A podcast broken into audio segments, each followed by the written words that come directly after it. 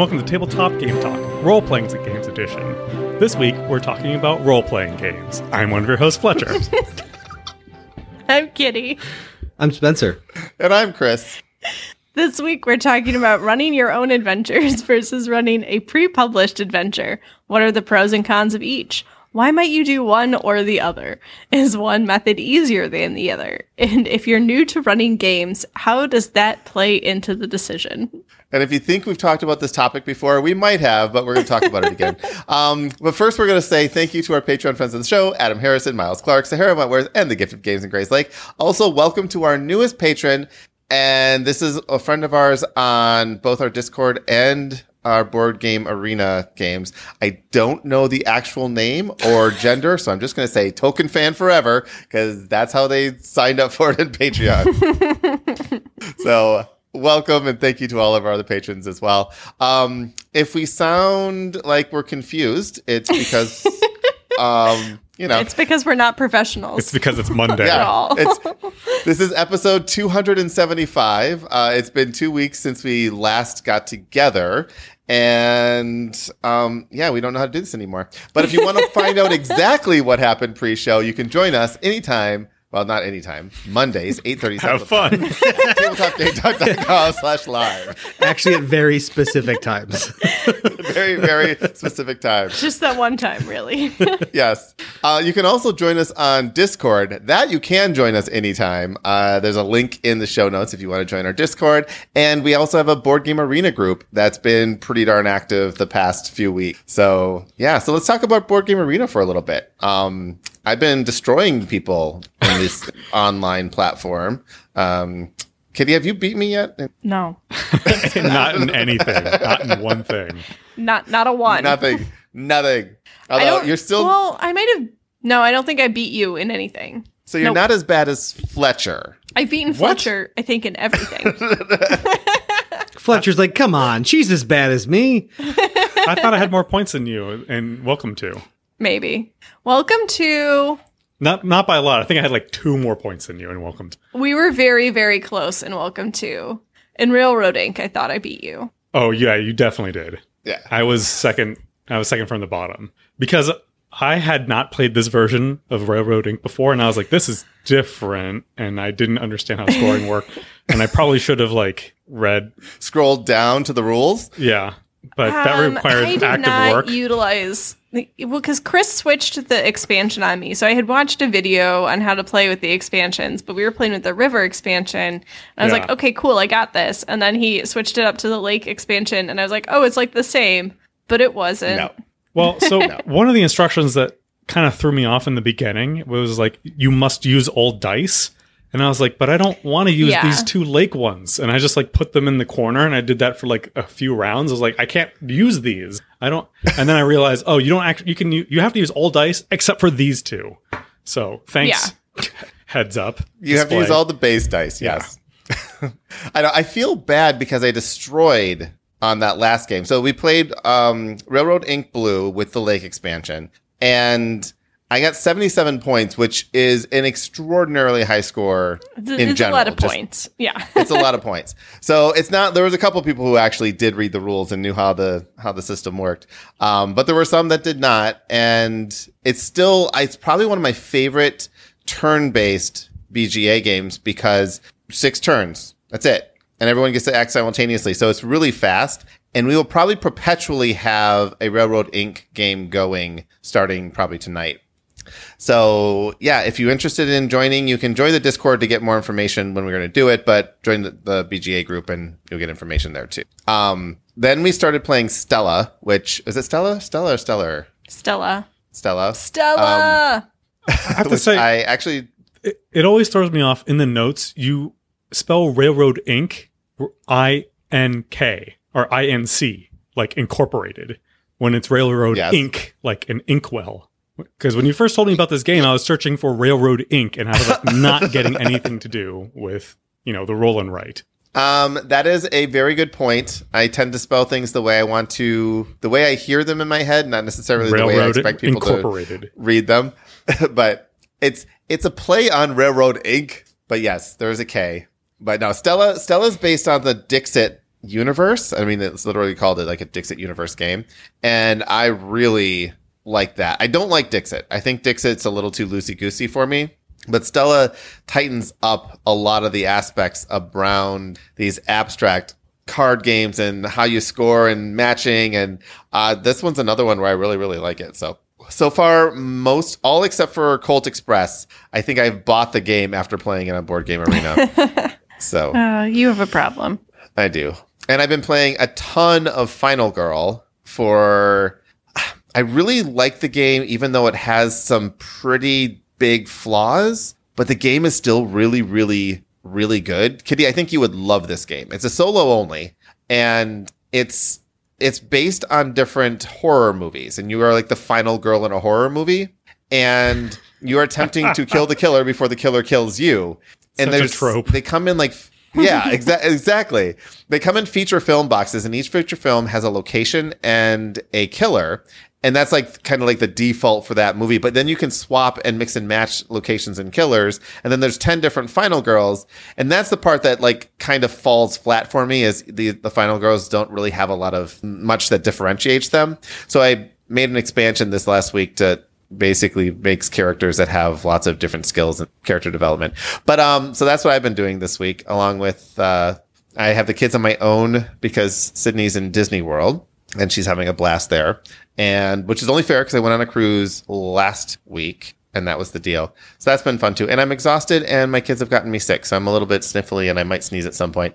But we're gonna make it th- make it through this. This is why we brought Spencer on. A because it's a, a uh, role playing game episode, and B so that Spencer can do more talking. Ready, Spencer? Talk. Oh, you want me to talk about something? Yes. It's really a shame that Chris auto cuts I- I all know. the silences, so that's really Nobody's going gonna be hear lost that on the audience. 10 second of yeah. silence. Okay. Yeah. Um, what do you want me to talk about, Chris? Games? I don't know how you how how you been doing. What have you been doing this week? It's been two weeks since all of us have talked, and um, you know, so how's stuff? We missed our our crew last week, so We did. We're We still did stuck on mission like twenty eight or something like that. Yeah. I don't We're know. I've been with it. Been been busy, stressed. Like uh, you know, Kitty was saying, we're we're looking at moving soon. Um, That was before we hit record. They Yeah. didn't. They don't know. but we're look we're we're We're, we're going to looking- be moving soon. We're gonna be moving soon. Sort of. sort of. Sort of. um, yeah. So that, there's been a lot of crazy back and forth with that, but it looks like it's all coming together now. That's been occupying most of my um, mind, heart, and soul, Yeah, and floor I'm space. and floor space. again. A lot of floor floor space. a lot of floor space occupied currently in our home. You you just need to put sheets over all the boxes, so then the kids have forts to play in. Then it looks like your home's abandoned. Unfortunately, all of the boxes are full of extremely breakable things. So the kids keep trying to climb on the boxes. And I'm like, don't touch that. Yeah. Um, although I did also pack up all my board games today, and it really, um, I didn't think I had that many board games until I started packing them in boxes. And that, and now it feels real. It's like, oh, we're leaving. Yeah, The games But are you guys up. aren't leaving for months. Isn't that like premature packing? maybe. Uh, we're trying to stage the house, and the realtor said that um, We have too board much games stuff. didn't sell. yeah. Oh, you mean clo- closets crammed with crap don't sell a house? hey, We like wa- we walked around the house with her, and I was like, "Okay, listen, don't be polite to us. Be brutally honest." She's like, "Okay, get rid of this. Get rid of this. This is bad. Get rid of this."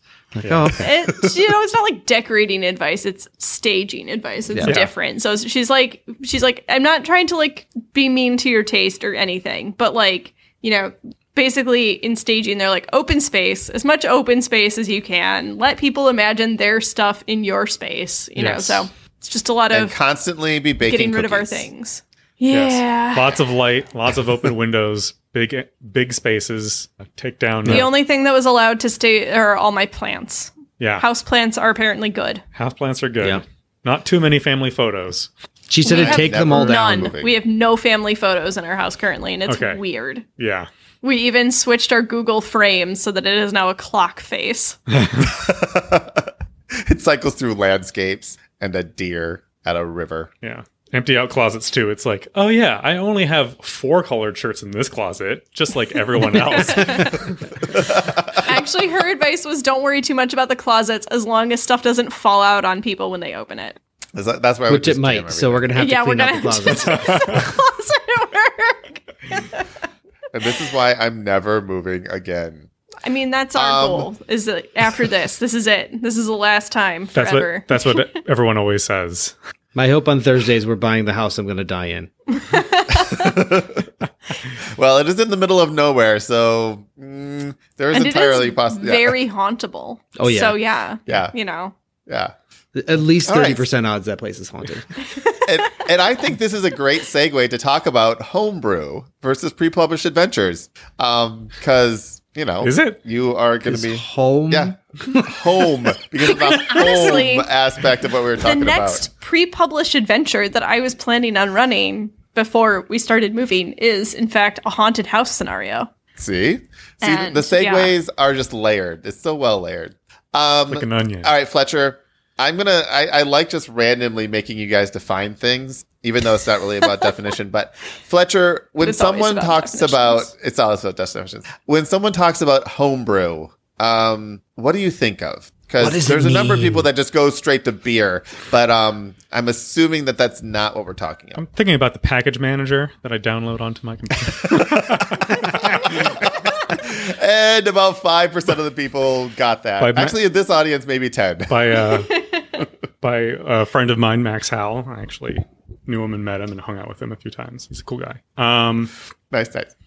uh, when, so when I think of like homebrew, so if we're talking about like you know Dungeons and Dragons or Yes, we're talking about role playing games. role playing yes. games. Um, so if you when we talk about homebrew, it's some someone the you know the GM has come up with their own scenario, their own story that they want to um, design a campaign around. Uh, it might even it, it might borrow like bits and pieces from like quote unquote first party content, like in D and D. It might take a place might take place in like Faerun or whatever, um, using standard classes and all that kind of stuff. Um, but it honestly doesn't have to. It could just use the core rules and that's it, and you can just homebrew everything. So um, there's kind of like a, a lot of gray area there, as opposed to like using the fantasy setting, using all the classes, using all the structure, using the rules, and just coming up with your own scenario, or you know, coming up with everything yourself, uh, as opposed to you know, I guess not homebrew. You like strictly using all the first party content. You can buy a first party um, campaign book that will walk you through running a campaign, and that is obviously not homebrew. You're buying content published by um, the content maker for you to you know run. I like that. Uh, Spencer, do you have anything to add or modify from that? I'd say when I think of homebrew, I tend to not think of uh, custom stories as much as custom like role playing systems. Like instead of playing Dungeons and Dragons, we're playing uh, castles and griffins. That thing that I just made up. I don't know. Um, but you know, instead of using like a D twenty system and just putting your own um, spin on it, or for for the storyline, uh, changing the way character progressions work, combat rules, things like that. Kitty? Um, I think more along like Fletcher's lines. I think of um more like homebrewed settings, um, or the the storyline within the setting as well. So, yep. So, and and everyone is correct. So, homebrew, I hate it when homebrew happens. basically, I know. I want to be able to argue. Uh, homebrew is basically anything that you make up yourself. So it can be rules. It can be, uh, you know, we want to play a particular class that's not in the core manual. I want to play a role playing game that doesn't exist. So I'm just going to make my own. Um, or it could be, I'm going to run my own world. I'm going to make the entire world is going to be my own thinking.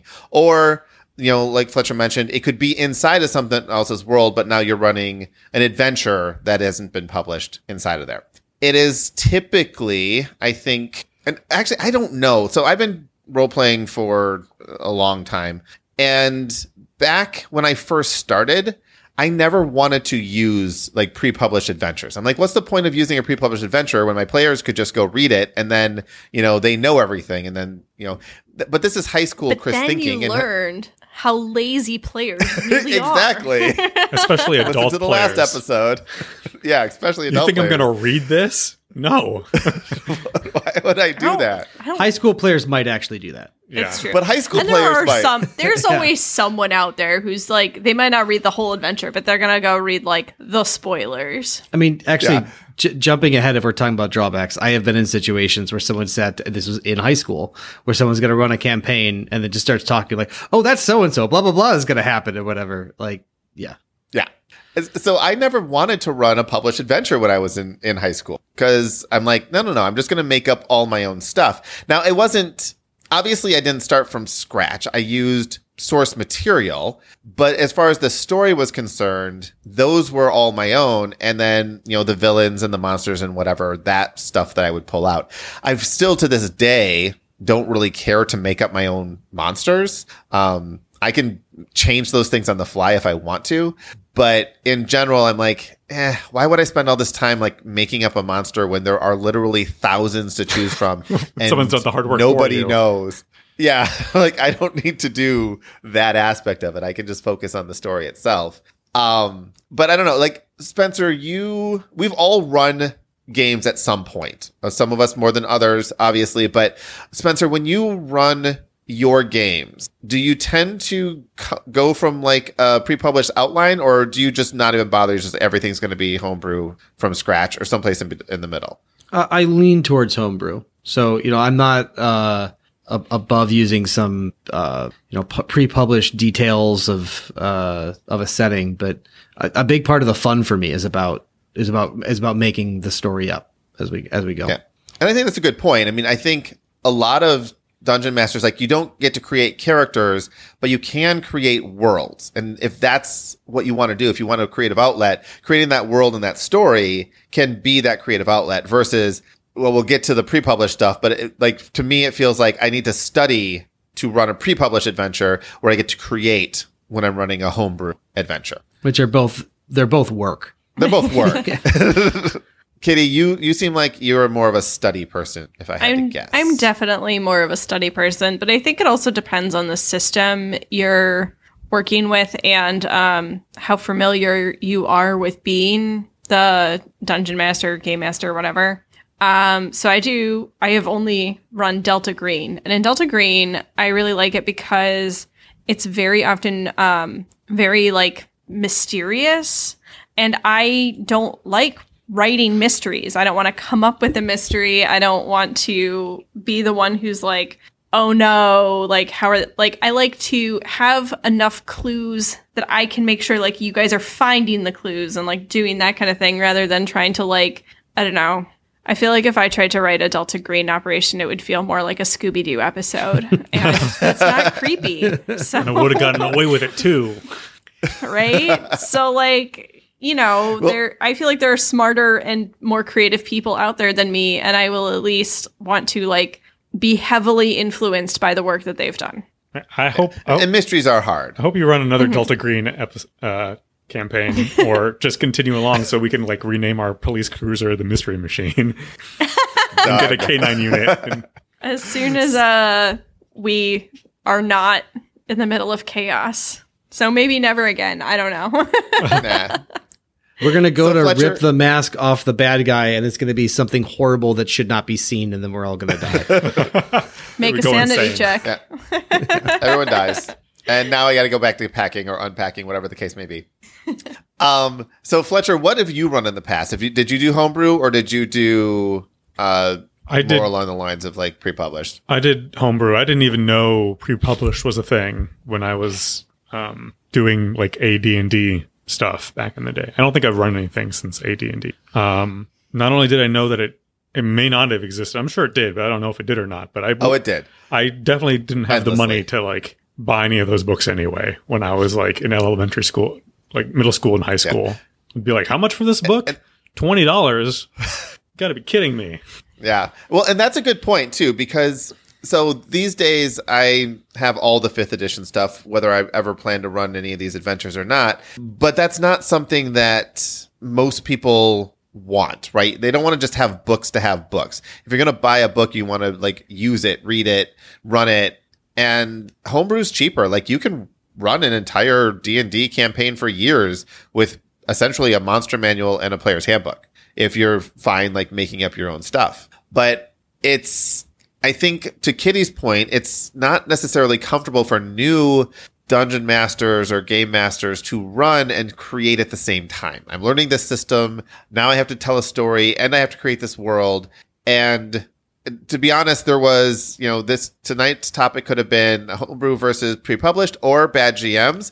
I promise you, if you were doing all of those things out of the gate, you would be talked about in the bad GMs episode because it's just too much. It, it, you're taking on too much. Um, something that I have um, found really helpful now is um, there's a lot of like not necessarily like first party pre-published stuff, but there's a lot of like third party like pre-written campaign things. So like um, you can go on like DriveThruRPG or other places. Um, you'll see them on Kickstarter all the time too. And you can get these pre-published adventures that are not necessarily coming out of like, you know, Wizards of the Coast or like these big places that you can support like independent people who are doing, um, smaller like things. And it, it's harder to gauge the quality possibly, but you can find some really, really cool settings and stuff yeah. out there searching through these and they're less expensive and you can get a PDF so you don't have big piles of paper collecting dust on your shelves. Yeah.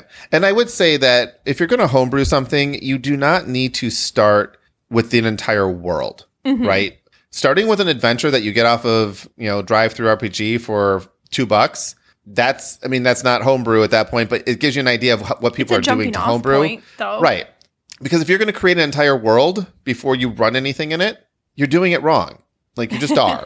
well, and like it's it, hard to know. It's hard to know where to stop, right? Like you gotta. It's really easy to turn yourself into Tolkien if you're gonna like, write, write, your whole yes. world before you sit down. Like, well, I need a history of this. Where do these people come from? Oh, what does their language sound In like? In the beginning, the yeah. universe was created by. And I mean, some people are, that's fun for some people. And if it is fun for you, then you're not doing it wrong because you're still having fun doing it. But if you're just trying to run a game, you only need to know what's going on within about five miles of where the players are going to be at. Also, just know that, like, even if you're having fun and it's great, like, the players may never know 90% of what you have written. Like, they may choose to explore such a small fraction. You could be like, oh, look, there's this temple over here. Would you enjoy exploring that?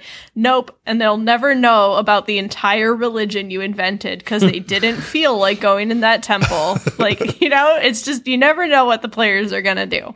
And as long as you enjoyed writing all of that, just know that that was the fun of it. Not them walking into it, but the writing. so, well, and even when you're reading pre-published adventures, so I just picked up um, I don't know if you guys, this is kind of a tangent, but not really.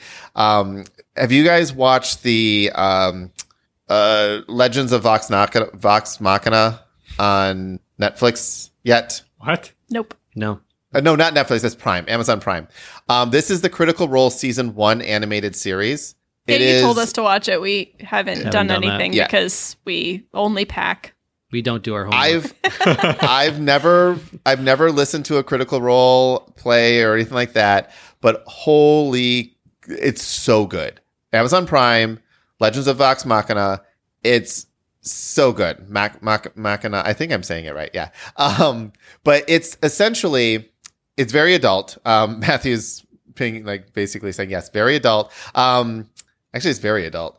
But the point I'm trying to make is I picked up the campaign guide for the setting because I'm like, okay, this is actually kind of cool. I'm going to go, you know, get the campaign guide for this.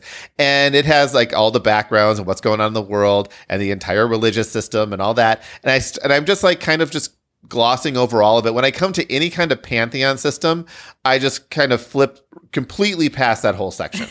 um, because I'm like, I can't keep track of 73 different gods and if I'm making up my own campaign world, there's only going to be like maybe six, right? Uh, I think actually one of the, the games that Spencer and I played, the next campaign we played, I based the Pantheon on the adventuring party that was the last campaign. So we advanced like a thousand years and those seven characters became like the pantheon for that campaign and it worked for that situation because everyone like was familiar with those characters and they had their own little, you know, places to be in there. But that's it. Otherwise, it's like, yeah, there's a good god, there's a bad god, and okay, now let's fight goblins. Yeah. So, yeah. But some people really like coming up with all of that stuff, and the game is better for it if the GM's like really involved in that, but it's hard to convey that to the players. Even if the GM knows everything that's going on, the players aren't going to know everything that's going on. Because again, listen to the last episode, players are lazy and they're not going to do that homework. And all you really need to do, like if you want a pantheon of 20 gods, one piece of paper, one sentence per god, there you go. That's all you need because that's all anyone's going to really care about, except for maybe one or two. Your cleric or paladin might be like, okay, I want to get deeper into what this god is all about. But typically, you're not going to need to explore all of that stuff. Well, it depends, right? So if you're playing in a uh, you know a pre-published setting like that, you've got a book with this pantheon of gods. You as the as the GM, the DM, whatever, can uh, you can ignore that up until someone's like, all right, well, I walk into the temple of who's your daddy or whatever the god's name is. so so you go in and then like you don't know anything about that god yet, and then you just flip to the paragraph in the book and you're like, okay, according to the priestess, who's your daddy is the blah blah blah who blah, blah, blah, blah. and then you just read that out and now and now you've got that there. So it you have this little depth of uh of detail that you can dig into when you need it. But there's also something fun about, you know, you don't know until they walk into the temple and they say what's going on there. And, you know, They say, "Who is you your get daddy?" to make it up on the fly. Yeah. It's not well, a and actually, yeah, actually, I mean, it was interesting because the campaign that we were playing was a Dark Sun campaign where there are no gods, and because they've all just abandoned the the planet. So I didn't have to w- worry about pantheons in that campaign. Maybe that's why it lasted for two years, and I didn't have to worry about a pantheon. Um, but yeah, I, I mean, so that's the kind of stuff when you're homebrewing, though. You just you need to focus on the specific things. If Spencer created a paladin and that paladin was gonna, you know, like, no, no, no, I'm a paladin of vengeance to who's your daddy. Then I would be like, okay, let's talk about who, what is who's your daddy? What do they do? Also, this is gonna be a, a real thing soon enough. but otherwise, I'm not gonna ruin it up. Now, the pre-published stuff, I don't care because now Spencer's just flipping through the book and be like, okay, which one gives me the best stat bonus? Which one matches the alignment I want? Um, okay, this one gives me a cool spell. Okay, that's the one I'm picking. And then you worry about what that god stands for. I don't know. I always like to build my characters the opposite way because I am all Yeah, but about story. So. I, I know, but I'm all about like my character has these traits. What would they have grown up with? What are you know like I I like to create the stories and like I don't know. I feel like I come to you like, look, I've made this beautiful thing, and you're like, yep, you sure did. Tut tut. We'll never talk about your god ever again. It's not on purpose. It's just I hard. know it's not. Well, it's not what interests you about the game, and I think that's something about homebrew that can be hard. Is you know it it is about what is interesting to the person writing the game, and it can be expansive or it can be narrowing. So you know that there are so many people who have worked in these pre-written worlds that they're they have all flushed out like they fleshed out. Sorry, not flushed. They flushed it out. They've all like fleshed out their they flushed it. Um, they fleshed out their areas of interest so that the whole world is very meaty and you can get into it. Whereas with a homebrew, there's only one person who's filling in what they care about. And so if it's not what the players care about, it can be Well, it's Empty. even different than it's a little different than that, especially if it's one player who's like, okay, I really want to go deep into this particular, you know, pantheon. There's like four or five other players at the table too. So if everybody's like, no, no, no, we definitely want, you know, heavy gods like take a big front stage in the game, then you can kind of flesh that stuff out. But it has to be the whole table wants to do it. Otherwise, you have the same problem. It's like, well, I'm a ranger and I want to talk about my bear a lot, and I'm a rogue and I want to talk about my stabby stabby stuff a lot, or I want to have traps that I can disarm all the time, or whatever. You still have to balance all that stuff together, which is why it's hard when you're homebrewing to have something that everybody at the table can latch onto, but then you have to keep track of all of that as well. And when you are homebrewing, it helps if the players are more involved sometimes because then they can help create those aspects of the world. Um, but not all players want to do that. Like, I don't really get the feeling that you guys want to be a part of creating the world and creating the story. You want to be presented the story and make decisions within it, but you don't want to be like, I want to name this NPC and tell you what his hair color is and what kind of clothes he's wearing. nope. Some of you might, but mostly not. I like to um I don't know cuz I like to work in within a, a a framework. So if you like say like oh you meet this person, I can come up with like name and hair color sure, but I don't want to come up with like his motivations or cuz like that should be kind of like known otherwise why have we encountered this person. You know, like we shouldn't just be encountering random people and I'm trying to give them significance. But I, I'm happy to help, you know, like, I mean, like Hank and Dean stuck around way longer than necessary because I had too much fun naming them in that campaign. Right. And we didn't want them to die because I had fun naming them. And that's the buy-in aspect of it. hmm So, all right. So now the other side of it, and this is where. So we, Fletcher, you weren't a part of this, but we played Pathfinder for a little while, uh, where I learned that I definitely, definitely don't like Pathfinder. it's Um, Kitty's favorite game. I love it so much. but I, so bad. no one ever wants to GM it, and I know why. But yes but so it. in that in that stint and this is between fourth and fifth edition d&d uh, i decided to run an adventure path and an adventure path in pathfinder is a six book series that runs you through an entire campaign arc and a long campaign arc like this is Like year to two years. year long yeah um the problem I had with it was I felt there's a couple problems. One, it came out in six different issues. So if you were trying to run them as they came out, you weren't necessarily sure where the story was going. Two, it was six books. And in order to understand whether or not I could kill a particular character that popped up, I had to read all six books to say, okay, is this person going to be important later? And like that aside, I also felt so constrained by what I could let you do or explore that it just became so much work to make sure I was staying on the path of the adventure path. And I did not feel like I was doing anything besides like looking stuff up and studying for the next session.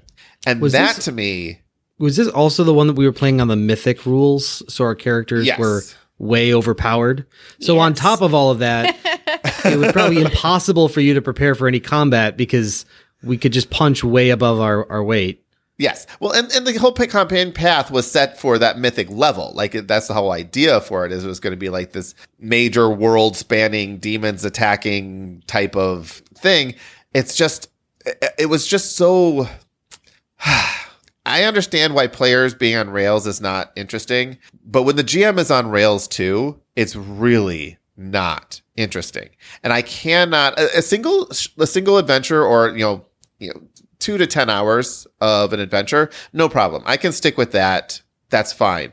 But when you go beyond that, it is really hard for me to stick to the script. Even the last campaign that, you know, is currently on hiatus, at about six months, I'm like, I, I can't do this anymore. I can't run this mega dungeon anymore because it is boring as can be. Like, I can't stand this. There's nothing here for me to grasp onto. And uh, so I'm like, uh, yeah, I just I need to change it up. I mean, I think that's part of our our gaming group though. I think we're very much um episodic gamers that we really like um, you know, the 2-hour session, there's like a start, middle, end, there's like an overarching like theme, but like it's more like, you know, Law and Order than it is I don't know, a show that's not Law and Order. Are there any anymore? I think it's just Law and Order now. It's all law and order. It's all law and order all, all the Law time. and Order. Well, I mean, I like the long campaign stuff. Like our our Dark Sun campaign is by far the most successful campaign I've ever run. It lasted for two years with the same group. Um, I, I mean, it was so successful that halfway through, I broke up with one of the players, and we kept playing the game together. So like that worked out really really well and once you have a campaign like that it's like everything nothing can live up to that anymore right it's like uh you know whatever but also we're in a different place that was before we had kids before you guys were married like certainly before i was I like, didn't play had- in that because I didn't Yeah. play games like that then. right Was that was that the same campaign that was like the basis of our friendship, Chris? yes. Yes. I met Yeah. you playing that game. Yeah. Playing that game yep Yeah. So yeah, meeting. We met through a party that you were at, that my girlfriend at the time was at, and she invited you to play D and D with us. and then Because I, because I, hung out all night drinking with your girlfriend. yes. and then and then several weeks later, I'm like, hey, do you and your uh, fiance want to move in with me? And, and you're like, well, you should probably meet her first. Um, and here we are. And here we are. exactly. So that's what D and D can do. Uh, so D&D yes, it was a very lives. successful. It does. So it was a very successful campaign, and that was the world was pre-published. So I knew the Dark Sun world. I'm like, okay, this is a world where the gods have abandoned the world. Magic essentially has destroyed it and turned into this like huge wasteland. And there's these city states with these like benevolent leaders, godlike leaders, um, that are wa- like overseeing all these cities. I don't remember them And- being very benevolent. Um, maybe not benevolent. That's not the right word. They were, they were not nice. Not the opposite of benevolent. Man- probably. man- malevolent? Malevolent. Malevolent. Malevolent. Yes. Malevolent. And This is so gonna we be started. such good audio. I'm so sorry, everyone. Just listen to us try to pronounce things. My goodness. Like but we YouTube started at level. I think. I think we started at level like one or three or something like that, really low level. Um, and then we eventually got like max level. And in fourth edition, that was level 30. And the storyline was essentially you guys going around to all these cities and overthrowing these evil leaders and freeing the world and bringing magic back to the world and um, becoming the gods of the world, which is why we advanced like a thousand years and suddenly you were the gods of this lush green planet. But um, that that wasn't written anyplace. There was no story that was published for that. But I also stole a bunch of stuff, stole, lifted, used, um, a bunch of stuff like miniature encounters or um, different like scenarios or uh, personalities or something that showed up in the world, and I would just place them and use them as worked well in that storyline.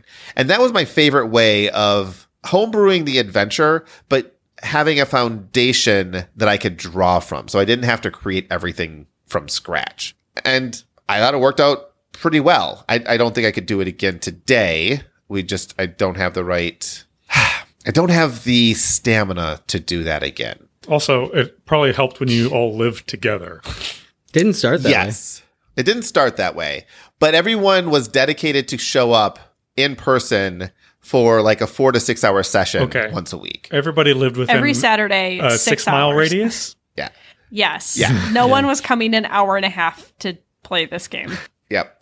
And the players were really, really bought into it. Like we had actually there were multiple. There was um Rob and Jessica met and got married in that game. That's right. hmm So it was like I said, it was it was a long term type of, of game. And but everyone was super involved and everyone had their own thing they brought to the game. Rob wanted to diplo everything. I was like, let's let's it was like diplomacy, diplomacy, diplomacy. I think his character probably changed more than any other character as well. Because he would get bored and like, I want to try something different. I'm like, okay. Um and then I just remember Spencer wore armor of it made of faces of his enemies. Of the bene- benevolent dictators that we liberated people from. Uh, yes. So that's my homebrew in a pre-published world story. So I guess I mean I don't know. Like I don't really know where this is going. I'm just saying there's no wrong way to do this, right?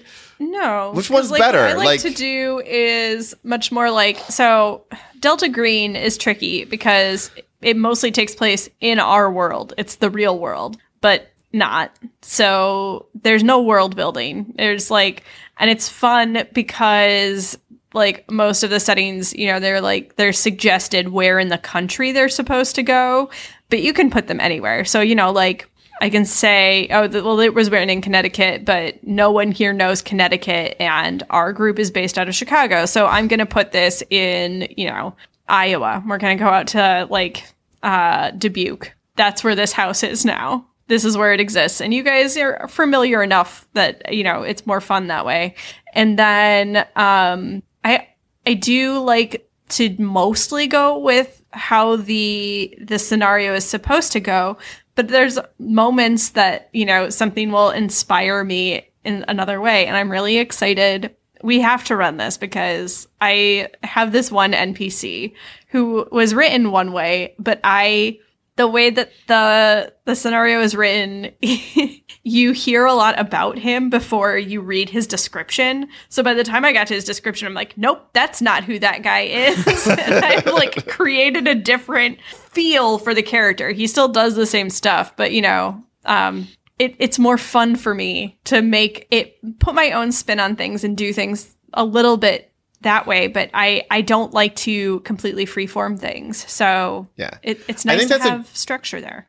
Yeah, that's a great way to modify to make something homebrew too is and it makes it easier to run. If you read through something and you try to match the personalities and because most adventures these days will say okay this person is this type of person they have this kind of list they have this kind of like quirk about them or whatever. If you try to memorize all that stuff you're you're going to forget most of it right or you're going to be looking it up or whatever if you relate it back to someone you know mm-hmm. and be like, oh, this this person, oh yeah, this is a Fletcher. Um, yep, okay. Oh, and this is definitely a Spencer. And and like Often confused. you confused. put that in your head.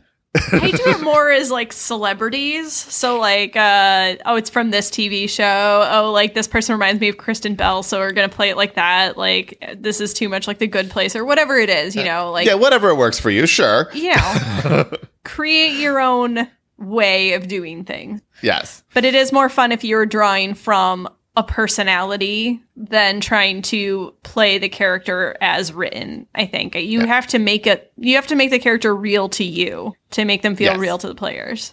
And you don't need to follow the story either. Like a lot of these. So I listened to a podcast called Down with Down with D and D. Um, actually, no, it's Mastering Dungeons now. They changed the name, and it's two designers that review. I mean, they do a lot of stuff. Mostly, they do D and D news, which is what I listen for. But then they talk about different adventures, and they go through the adventure book, and they're constantly critiquing things left and right. It's like, oh, I wouldn't have done this, or this is really confusing, or like in order to make this work, you really kind of have to do this and this and this. And I agree with most of the most of what they say, but I also think they're they're ultra critical. But um, What? In Someone order with a to- podcast is super opinionated.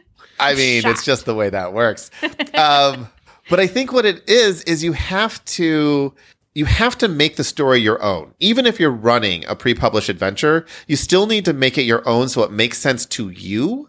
Otherwise, it's never going to make sense to your players. And you have to feel like, okay, even though this is a pre-published adventure, this is still just inspirational material, and I can follow it closely, but I do not need to follow the rationale of why these things are happening. I can make anything I want as long as it ties together and it makes sense to me. I can make it make sense to the players. Otherwise, what ends up happening is like you have 10 different towns and the players can go to all the different towns. They can do all these different quests inside of these different towns, but you have no idea why to present, how to present that. It's like, oh, you're at town A.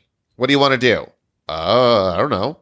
Go to town B? Sure. Okay, now you're at town B. Like there's there's no no through line there that allows you to convey information to the characters because there's just too much to do. And a lot of these big mega adventures are kind of written that way where they're very sandboxy and you're like, I don't even know how to present this. I don't know how my, my players are going to know any of this. Um, and yeah, like we were running Dungeon of the Mad Mage, right? It is just a giant 30 level dungeon. And each one of them takes, you know, six to 10 hours of real time to get through. And I loved it. Why? Why are you going through this I was dungeon? having so much fun. It's not a story was- at that point. It's a combat simulator, Yeah. which Yes. can be fun, right? But it's y- It's y- different. regardless of the yeah. What's really most important is that everyone at the table is on the same page about the kind of game that you're playing. So you uh, know what I just realized is is that's puzzles. What I liked about that game is it was just puzzles. Each combat scenario you walked into, they were built and set up as like how do you solve the puzzle of this combat, and that, Oops, all that's why I loved it. So, oops, all puzzles. Oops, all it was made for me, Yeah, and that's why no one else liked it. I liked it. I liked it. Yeah. The nerds liked it.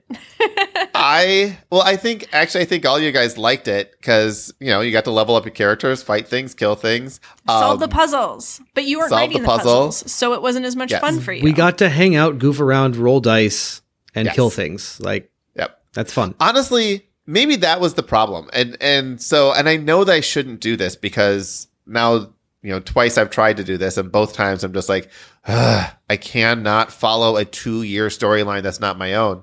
Like, I think I could make a mega dungeon and just make it ahead of you. That would actually be interesting to me. And then the dungeon can actually Yeah. change based on what you do. Mhm. That to me would be something like that's just what I should have done. And I could use the Dungeon of the Mad Mage as source material.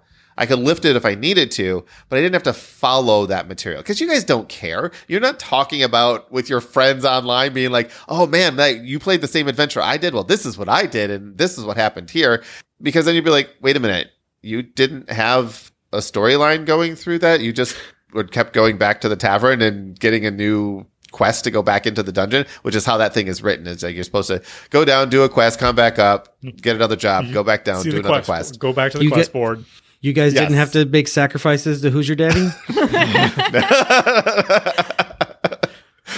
it's the central point of the. I mean, you can't not have the dungeon without who's your daddy. Yeah, but not that's, so. That's the thing. That's what I'm taking away from this is I can put you back in that dungeon, but now it's it's just a big black fog underneath the level you're at until I need to create it, and that it'll just get created out of nothing. That's what I like to do. That's I like to improv, improv brew. I think more than Yeah, anything. I, I like to do that too, but the, there's there's pluses and minuses to everything, and there's a big time uh, component that you have to put in there because it's a lot more prep going into any given session because you can't. There's there's only so much improv you can do on the spot. if it's theater of the mind, I could improv the entire campaign. Yeah, because If you it's cheat. If it's kitty, no, it's not cheating if you're the DM.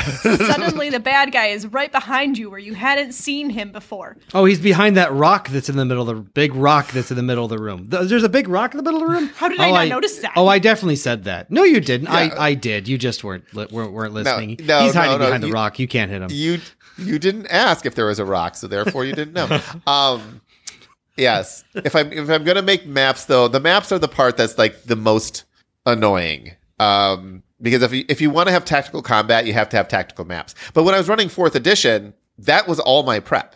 My prep was making three encounters for every six hour session. And once I had those encounters done, the story could be fine. And honestly, those encounters, as it's, you know, been 10 years, so I can say it now, the encounters were going to happen regardless of what you did. It's just the story of how you got in and out of those camp- encounters would change. Um, because like there's just fourth edition for D&D was notorious for like it's all combat simulation, no story. We had a lot of story, but I knew that I could stick in those combats wherever I needed to so that you guys could like use your cool stuff and do your combat simulation stuff, but it still advanced the story as we were going through. And some of them were completely improv. One of the best ones is when you guys, and this is going to be like, let me tell you about my game, but let me tell you about my game. um, you guys split the party, right? Where you were in some, there's a gladiator arena stuff going on and a prison break going on at the same time. And you split the party where half the party was participating in this gladiator arena. One person was in the arena, two people were in the stands helping out that person. And then the other three people were sneaking into this, you know, jail to break out the prisoner as the gladiator stuff was like the distraction and all of that that whole like combat encounter was all improv. I had no idea you were splitting the party. I had no idea you were going to do this. This plan like just came out of nothing. And i just ran it as if it was all one combat happening at the same time going back and forth but they were just completely separate maps you were running on. And that encounter could have never actually happened i don't think in a pre-published adventure. Because how would you ever know the characters would split in that way and and you know try to break into the prison in that way by causing the distraction over here? And that's what you can do if you just free yourself from this printed material and let yourself be like okay this sounds fun. Let's make it work. Um, now we had gone we'd been playing for over a year when we got in there. So we were very comfortable with our characters and with the system.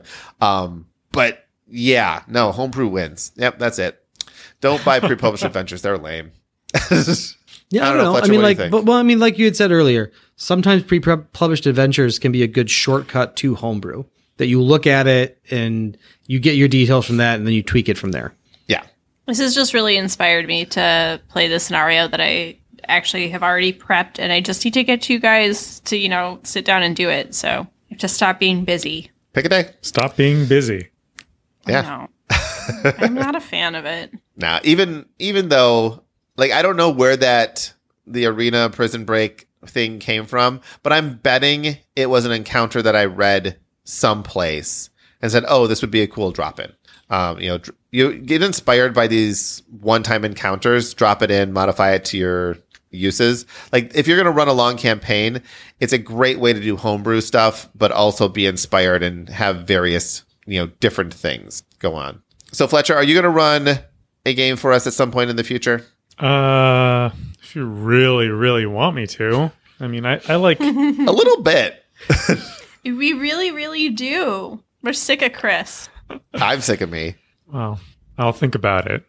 All right, let me ask you this. And so, just in general, if we said, hey, Fletcher, we want you to run a game for us, a Saturday game, so four to six hours. Um, this presumes a lot of things, but just I wish I had four that. to six hours to game on a Saturday. yeah. yeah. Let's just assume that it, it came up. And now you have four to six hours of precious time because we don't have a lot of this time. Would you approach it with, okay, let me go find a good module? Or would you say, okay, let me sit down with the Dungeon Master Guide and the Monster Manual and come up with an adventure? Or like, what would your approach be I'd to probably homebrew make it. us happy for six hours? I'd homebrew it. I'd set it in like the you know classic realm of D and D, um, and I just probably come up with a a loose story, uh, you know, with a beginning hook that will lead somewhere, and then you know let you guys kind of decide where where to go from there. Um, So you just, uh, you'd homebrew a hook and then improv the rest? well, I mean, I'd have some kind of like overarching story in my mind of like where the breadcrumbs will lead you, you know, eventually. But And probably some encounters ready Yeah. for us to, you know, get into. But Yeah, uh, a few basic things. Um, but I wouldn't, I wouldn't, you know, write a whole story or like, okay, like today they're, you know, going to do A, B, and C. It'd be more like, okay, like they're starting off this campaign, you know, in a mining town. So I'm going to need, you know, like a woods map, a town map, and then like a mining map. And what are some monsters that will fit into all of those or some of those scenarios? And, you know, mix and match kind of like come up with that. See, I would play in that. I'd also play if you're like, nah, I just get something from the Dungeon Master or the DM Guild and and run that. I'd be pretty flexible. I no, I want you to I want you to run a game. I don't even care what system it is. I'm curious what it is to put Fletcher behind. Shadow. Run. I'm in. I- Hey, if you want to learn the system to run it, I will learn the system to play it. I want somebody to run a Star Wars game. I've played in a few of those. I had a lot of fun. I'd do a Star Trek. I don't Trek. know if I'd want I to don't- run one. I don't even know if there's a Star. There's, There's Star be a Trek. Star Trek. yeah. Yep. There's a Star Trek. Actually- there's You know what might be fun is if we just started picking like esoteric games that none of us have played and said we're going to play a one-off of this and just rotate who's going to run that game. That's literally what Glass Cannon has been doing. yeah. But I we could we just do it for for ourselves because it's could. fun. We could. yeah. We were doing that for a while too, like between Pathfinder and 5th edition. Yeah, No, when no, Chris no. got bored with Pathfinder. No, you it, No, it was after Pathfinder- Pathfinder edition. Yeah, Pathfinder went into 5th edition. When did Yeah. we do um um We did Savage Worlds I- after Savage Worlds? um after Path after fifth edition because fifth edition we started playing when we were living all in the um we were living in your game room That's right. and That's then true. we uh we were playing Savage Worlds At the um, apartment at the building. building.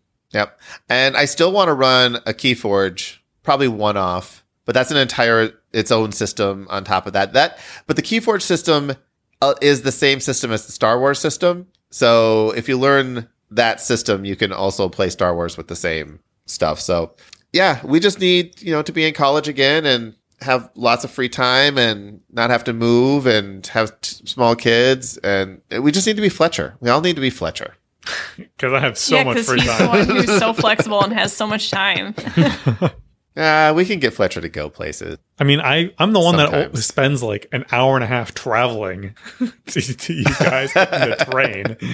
That's true. There's not even a train to New House. there's there's no way to their new house. Yeah, is there? Do I need a do I, a donkey? Do I need to? There's a call, like- train. There's a train to a station that's 15 to 20 minutes away from the house. Does Juan No, Valdez need to guide me with his uh, mule down to your property, or how does that work? Yeah. Well, the I gas think you bedroom, though. s- So if you make Yeah, the you trek, take- you could spend the night. You'd have to take an Amtrak. Greyhound bus.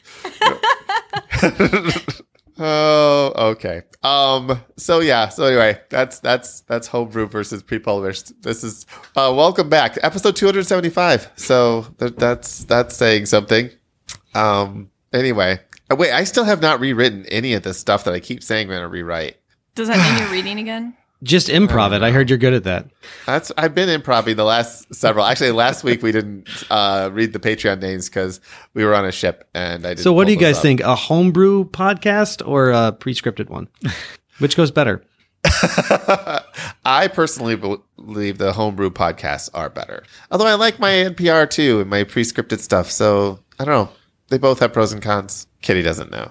I'm not answering. I don't know what you're talking about. It didn't make sense. I'm just waiting for Chris to tell me to read or not.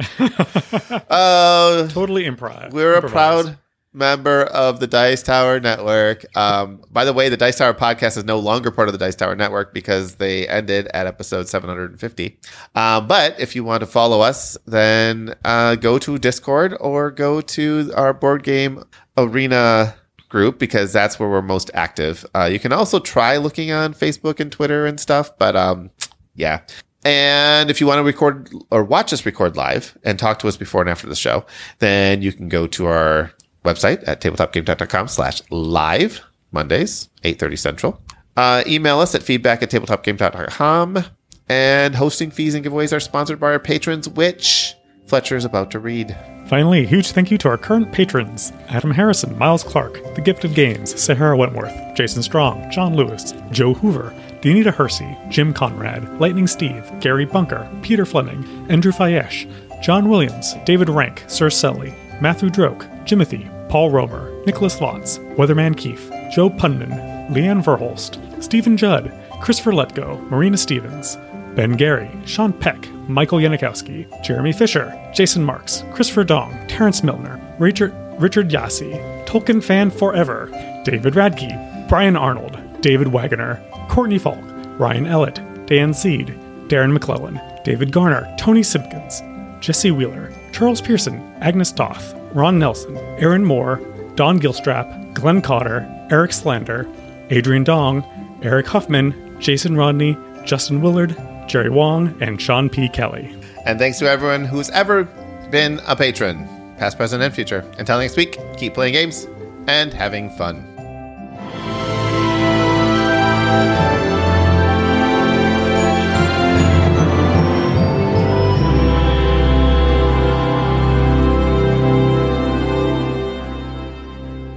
So this new house you're at, I think We're not we there all yet. We're at the old house still. that you're going to be at. We all show up on a Friday night. We plan to be there until Sunday, and then we can play all day Saturday.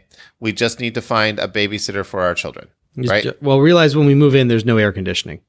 So we do this in the late fall.